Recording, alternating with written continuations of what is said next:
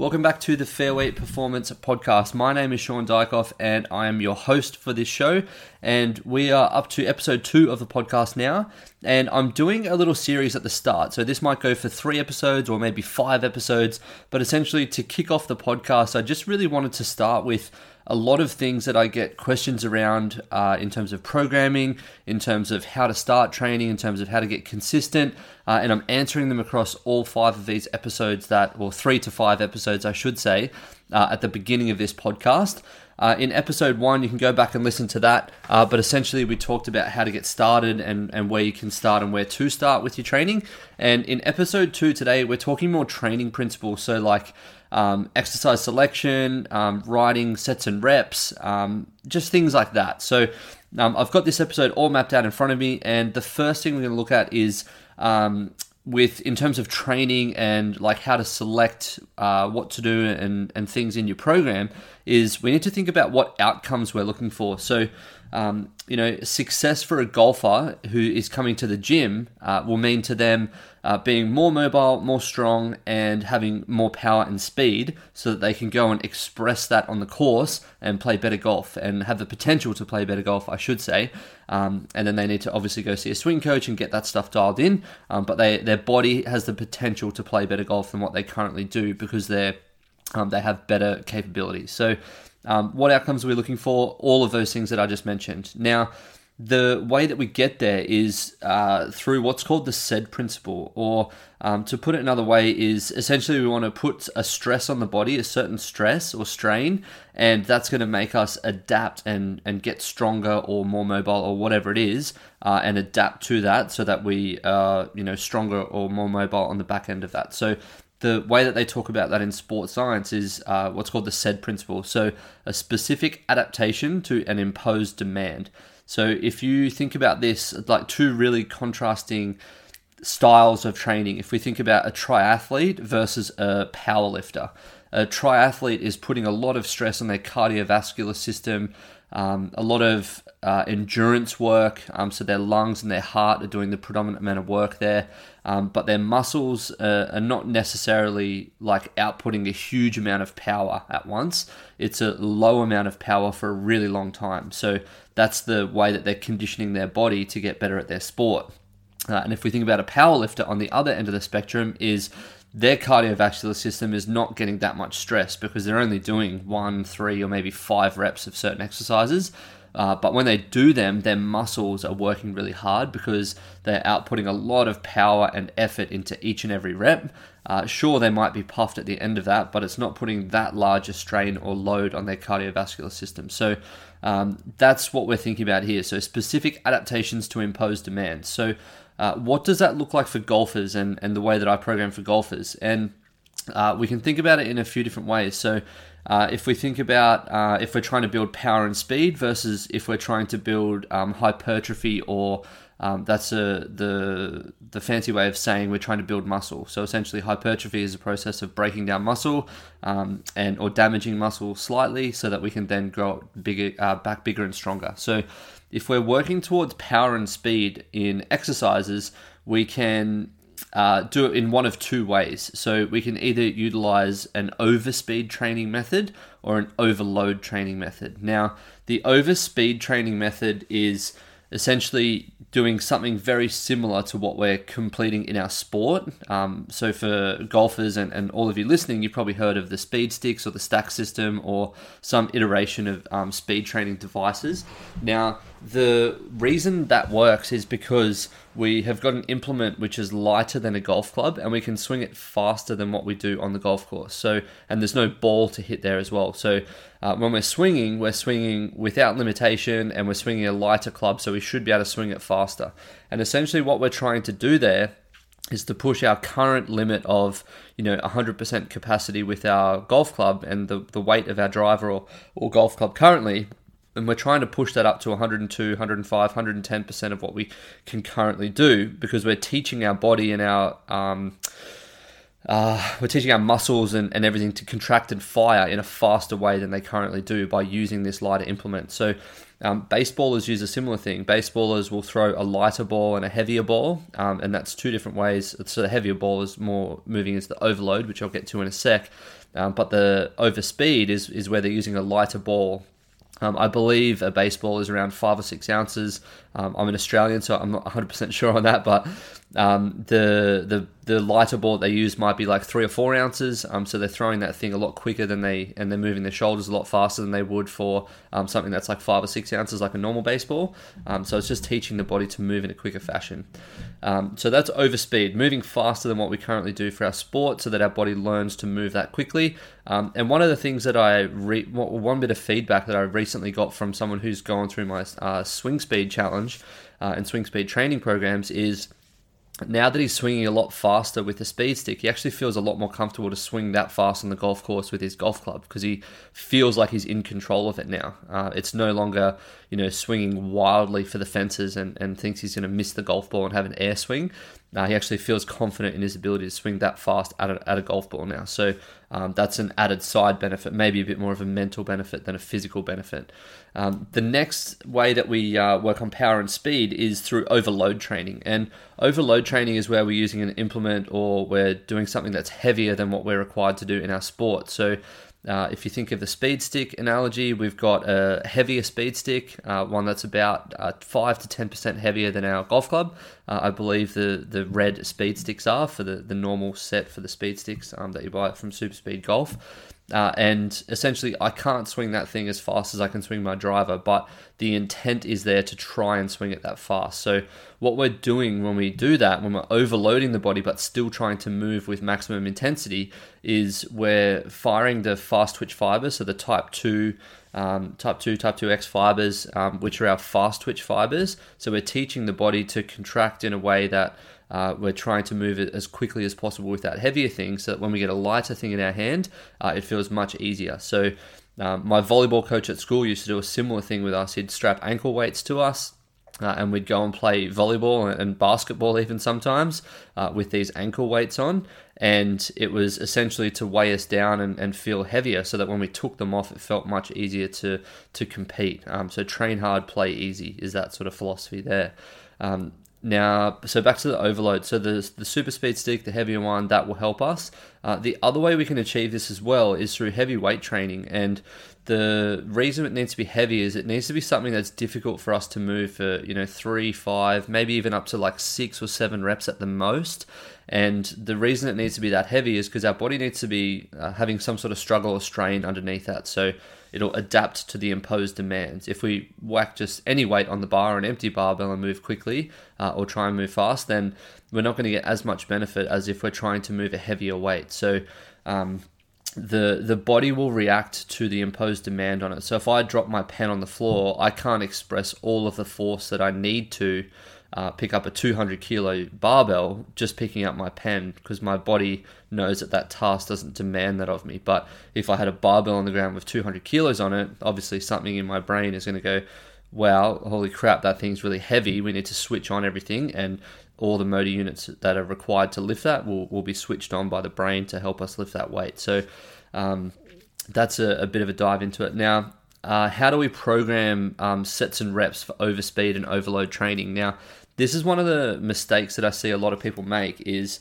um, you know, if I program anywhere from say three to six reps of, of a certain movement, um, people will feel the need to add extra reps because they don't feel like they've gotten a sweat out of it. Whereas that's exactly the wrong thing to be doing. So if, if we're looking at something that's in the, the three to six rep range and we're meant to be moving fast during that, then we need to be completing each of those reps at a maximum intensity, like as, as hard an effort as we can uh, for those sets and reps. Now, as soon as you start getting up to like 7, 8, 9, 10, 11, 12 reps of certain things, we start going more into hypertrophy and then breaking into um, strength endurance and muscle endurance. And, and we're starting to impose different demands of the body, uh, on the body, I should say, and we're not getting the benefit for the power and speed like we would be if we uh, stuck to the lower reps. So um, the reason we're looking at uh, for power and speed work, Um, this is something that I've um, I've somewhat stolen a little bit from uh, a guy named Andy Galpin, who is one of the leading uh, muscle researchers on the planet, uh, and he's a, a university of, uh, or he's at Cal State University um, in America, and you can follow him online, Andy Galpin, um, all over the different social media channels. He's got some really good information on this, but one of the things that he has said is um, three to five sets of three to five reps if you're looking to build speed and power, and that's a, a really good and, and basic start point for most people. So if you did three to five sets of three to five reps of back squats with a heavy weight, um, that's a great start point for building some power and speed um, in your squatting uh, movement pattern um, and also a vertical jump movement pattern because they're very similar. So yeah, three to five sets, three to five reps, and that goes for heavyweights and for lightweights. Um, the next thing that we can um, break down is hypertrophy. So um, in order to have uh, larger muscles, we need to uh, break them down to some degree uh, so that they can rebuild and, and grow back bigger and stronger. So essentially, the way we train hypertrophy is we need a weight which is heavy enough to challenge the body, but also not light enough to be able to do, you know, 50, 60 reps for. So um, hypertrophy, we're going to be in the range of 8 to 12 reps. And again, three to five sets of a certain exercise of that 8 to 12 reps uh, is going to be a, a good starting point. Now, with a lot of my programs for people, I will um, often program this as you know, week one they'll start at eight, then the next week they'll do nine reps, then 10 reps, and 11 reps, and 12 reps, and that's five weeks of a program right there. So, um, what we're essentially doing is if we start at eight reps with a particular weight and then go to 9, 10, 11, 12, we know that we're getting stronger and we're making progress because where you know one and a half timesing the amount of reps you're doing with that same weight that you started with by the fifth week. So we can see you know change in that the the the whole five weeks there. So the way that someone would select the weight that they're going to use in week one um, would be during the warm ups. Uh, they'd complete, or even in the first set they're doing, if they're doing, um, you know, three to five sets of a certain exercise, they would do um, their first set of eight, and they'd go, cool, I definitely had like one, maybe two reps left in the tank of that uh, movement.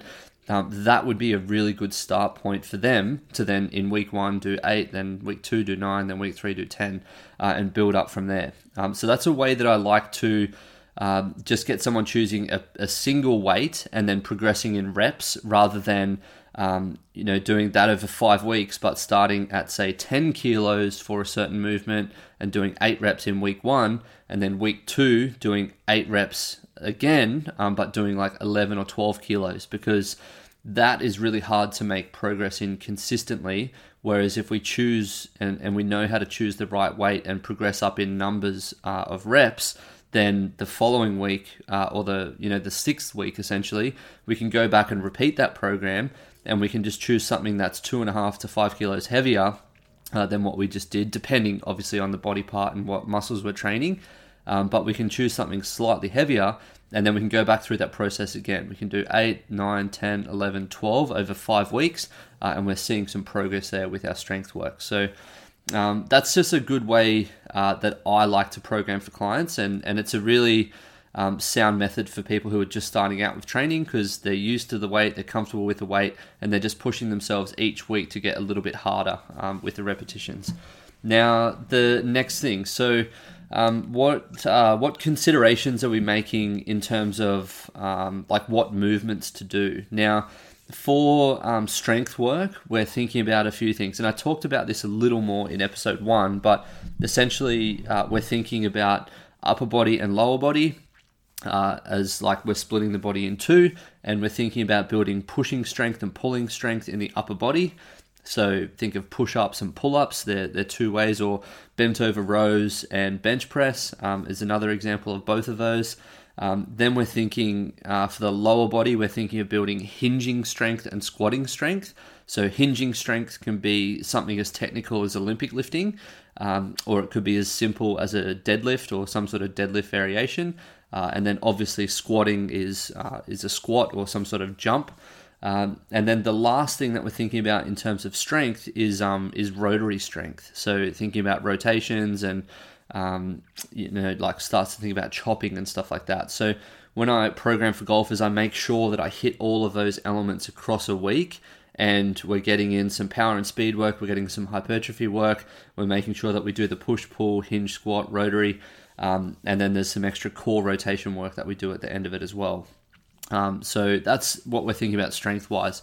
When we think about building power or power and speed, uh, we're thinking about four different aspects. So we're thinking about chopping. Um, so that can be like chopping straight across the body, so like a horizontal chop. It can be an up to down chop or a down to up chop. Um, but anything where we're like training the obliques and, and, moving across the body from one side to the other in whatever angle uh, we can, that's essentially what we're working on there. Um, the next one is rotary, so thinking like directly side to side. Um, so rotary strength, oh, sorry, rotary power. Um, so developing as much power as we can that way. Uh, the next one is vertical jump. Um, so obviously for this one, we're thinking about just jumping as high as we can. Uh, so things that can help with this are Olympic lifting, uh, vertical leaps. Um, we can also fit into this one uh, push-ups or plyometric push-ups. Uh, and then the last one we're thinking about is wrist uh, wrist flexion extension or, or wrist power. Um, so, but that's a, a, super like deep dive into that one. Um, it's more um, I find for uh, like long drive competitors and stuff like that that are trying to eke out the last couple of um, miles per hour in their swing to get a little bit of extra ball speed, to get a little bit of extra distance. So um, it's not really something that the, the average golfer should focus on, but it's definitely a consideration we make when um, when going into programming. Now, uh, the the next thing. So a lot of golfers will hear all this and they'll go, "Cool, like that's you know sounds really good, but." Like what's a good start point for me? Like what stuff should i work on and what stuff you know should i put into my program and, and what, where should i you know do this?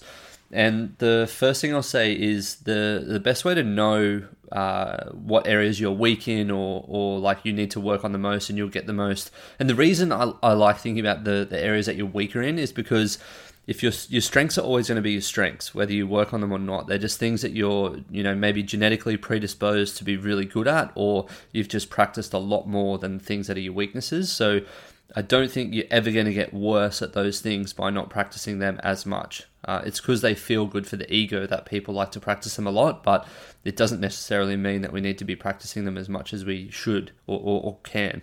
Now, um, where to start? The first thing for people is if we think about uh, training as a bit of a pyramid, and uh, for this, I'm just using three different aspects to it. So I think for golfers, and, and my sort of philosophy and motto for this is essentially if the base of the pyramid for everybody is good mobility. So a, a great start point is for people to be mobile enough to move through the ranges of motion that their sport requires of them without becoming injured. So that's first and foremost. If you can't complete a golf swing without getting a sore back or getting sore hips or getting something else happening to you, then obviously that is an area that you need to work on immediately if you want to continue playing that game without hurting yourself. So mobility is sort of the linchpin and the underlying thing. You need to be able to move in the range of motion that your sport requires, obviously to play your sport as as best you can or to get the best performance that you can in your sport. Now, the next thing is strength. And the reason I say strength after mobility is because we want to build strength through a large range of motion. And the reason we do that is because the golf swing requires us to move through a fairly large range of motion, particularly in rotation. Um, but also, if you think about it, you know, we do a single leg deadlift or we do a squat on every hole because we need to put down a tee, we need to pick up the golf ball. Um, you know, there's all sorts of different things, different stances and lies and positions and standing one foot up and out of the bunker and one foot in the bunker, all that sort of stuff. So um, we need to have the strength to and, and mobility together to be able to get into those positions so that when we actually hit the ball and, and do the thing, we, we don't get injured doing it. So um, strength is something that we want to build through that large range of motion. So whatever the range of motion that you've built in your mobility work is, or, or you just naturally have because you're, you're mobile, then we want to be building strength all the way through that as much as we can through all the different movements that we have available to us. Now, the next thing or the last thing that we want to work on is power and speed. And the reason we want to build this last is because if we have more strength, then we have more potential to build more power and speed. Uh, it's the exact reason they have weight classes in different sports is because someone who is heavier or has more strength and, and is heavier has the ability to put more power and speed potentially into a punch And if a 70 kilo guy was to fight a 100 kilo guy, um, that's probably going to be a very unfair match because if the 100 kilo guy lands a couple of punches on the 70 kilo guy, um, he's going to be lights out. Um, so we we need to we need to be looking at power and speed work only after we've built strength. So um, if we're like say for example someone's following one of my um, one of my programs for um, uh, swing speed or, or a swing speed challenge. Essentially, in that, like, because we've had a limited amount of time, I'm layering in a little bit of strength work, a little bit of mobility, and a little bit of power and speed. So we're doing all three things and that is going to equal a, a, good result over the four week or six week time period that we work on that. Uh, if I've got someone for a longer period of time or someone's dedicating themselves to training for a bit longer, then there'll probably be a bit more mobility work in there and more strength work and less of the power and speed. And then as they start progressing up through their training into like intermediate and advanced programs, then there's going to be a little less mobility, still enough to get some progress, but that's less of a, a focus. Uh, we're definitely going to be doing strength work because we always want to have a good underlying foundation of building strength. Uh, and then the last thing, the power and speed, is probably where we're going to work a little or have a little more of it in these programs than others because someone's already got some good strength and we can really build power and speed in that instance. Um, the last thing, so I just wanted to lastly finish on a couple of questions which uh, have come up in the recent swing speed challenge that I've been running, um, and they're just also things that um, I, I, get sort of asked like nearly every single time I put a, a question sticker up on Instagram stories and say, hey, what are you struggling with, or what do you want to ask about your training? Um, people ask these things, so um, the they ask how are we meant to do the sets and reps in the gym of um, of different exercises? And the the thing or the answer to this is is pretty much what I've explained earlier, and that's if we're looking at power and speed work, then we're looking in the range of you know three to five reps, and we're doing it as either an overspeed or overloaded exercise. So if we're doing an overspeed exercise, we're doing something that's light and we're moving really fast and we're trying to move as quickly as possible. Uh, and if we're doing overload, it's got to be something that's really heavy for that amount of reps. So if it's for five reps, maybe you can only do like six or seven, like at the most for that that weight. I'd even be erring on the side of like the fifth rep being the last one that you can do, and then the sixth rep, like if you were to try and do that, you would fail, say of a squat. Um, obviously, getting to that point, you're going to be someone who knows your numbers really well and really experienced. So, at the start, when you're starting to do this, you're probably going to um, underestimate yourself and end up in the boat where you could you know, probably do like six or seven reps of a weight if you were meant to only do five reps. Um, but that's fine uh, as we get better and as we um, track our data and, and, you know manage our performance and, and watch those numbers. Um, we can start getting better at actually knowing what weight to put on the bar to challenge us enough um, to give us a good adaptation. So um, what um, so the yeah the the numbers that we're looking for, or the the sets and reps, and are we meant to do them slow or, or fast? Um, if we're yeah, if we're using light weights, obviously we're moving quickly. Heavy weights, obviously we're going to move slower, but just because they are heavy, um, but in that three to five rep range. And the next question, sort of leading on from that, and this will be the last one I talk about, is um, strength work or speed work first in a training session. Now, I know I talked before about strength work being the underlying linchpin and the thing that we want to focus on first that is in a macro, so that's in a wider view of our program. We always want to be trying to get stronger than what we currently are, but in session to session, day to day, we generally want to do our speed work first in a session. So if we're looking, you know, on Monday's session, if we've got speed and power work in there, we we generally want to do the speed and power work as soon as possible. So do some sort of dynamic warm up, a little bit of mobility, um, get the heart rate up, get ourselves ready to go, and then the first thing we do is the speed work and the power work because that's when we're going to be our freshest and when we're going to be able to move at our quickest um, or, or put the most power and speed into the thing that we're, we're trying to do. And the reason we do that is because the, the numbers are going to be the highest and we're going to have the best output. We can then go into the strength work during that session, and it doesn't really matter whether um, we're moving a little slower or whatever if we're doing sets of between 8 and 12 reps of certain exercises um, because the adaptation there is not necessarily to help us move faster it's just to tear the muscle fibers a little bit so that we can grow them back uh, bigger and stronger than what they currently are so um, hopefully that made sense. So, strength or speed work first in a training session. It's definitely always speed work first when we're doing it in a training session, you know, day to day, week to week in the gym. Um, but underlying, uh, we always want to be stronger before we start doing the speed work. So, as a macro view, um, that's the general thought that we've got there. Um, so, hopefully, that answers a lot of questions that uh, potentially you have about you know sets and reps and what to do in the gym and um, you know things to think about and consider when writing a program or, or just to understand what I consider when I'm writing my programs um, that are in the Fairway Performance Training app and it gives you a bit of insight into that. Um, if you want to um, if you want to ask any questions feel free to hit me up Shaun at fairwayperformance.com you can send me an email there or you can uh, jump onto my Instagram if you're not already following me on there. It's just Shaun S H A U N dot Diachkoff D I A C H K O F F, uh, and send me a question in the DMs. I get a lot of them each day, and I respond to every single person that ever messages me. So um, I'll continue to strive to to do that. Um, it takes a little bit of time some days, but I'm I'm always trying to to respond to people there. Um, and if you want to give the programs that I write a go, then um, you can click the link in my bio on my Instagram uh, and go into the Fairway Performance Training app, set yourself up a free account in there, and you can have a seven day free trial of the programs that I have. And if you're someone that's new to training, the 101, 202, 303 programs are going to be a great fit for you. Um, if you're a little more experienced or you're someone who's done a little bit of work in the gym and you've already got some mobility and some strength and you, and you want to move a bit towards um, like speed and power work, then you can start looking at either the swing speed work I have in there or you can look at the intermediate and the advanced programs um, and they'll probably be more up your alley um, and follow along there. So um, as always, guys, I hope this has really added some value and um, helped you understand some of the principles and, and underlying concepts to training. Um, and yeah, I'll uh, see you guys on the next episode.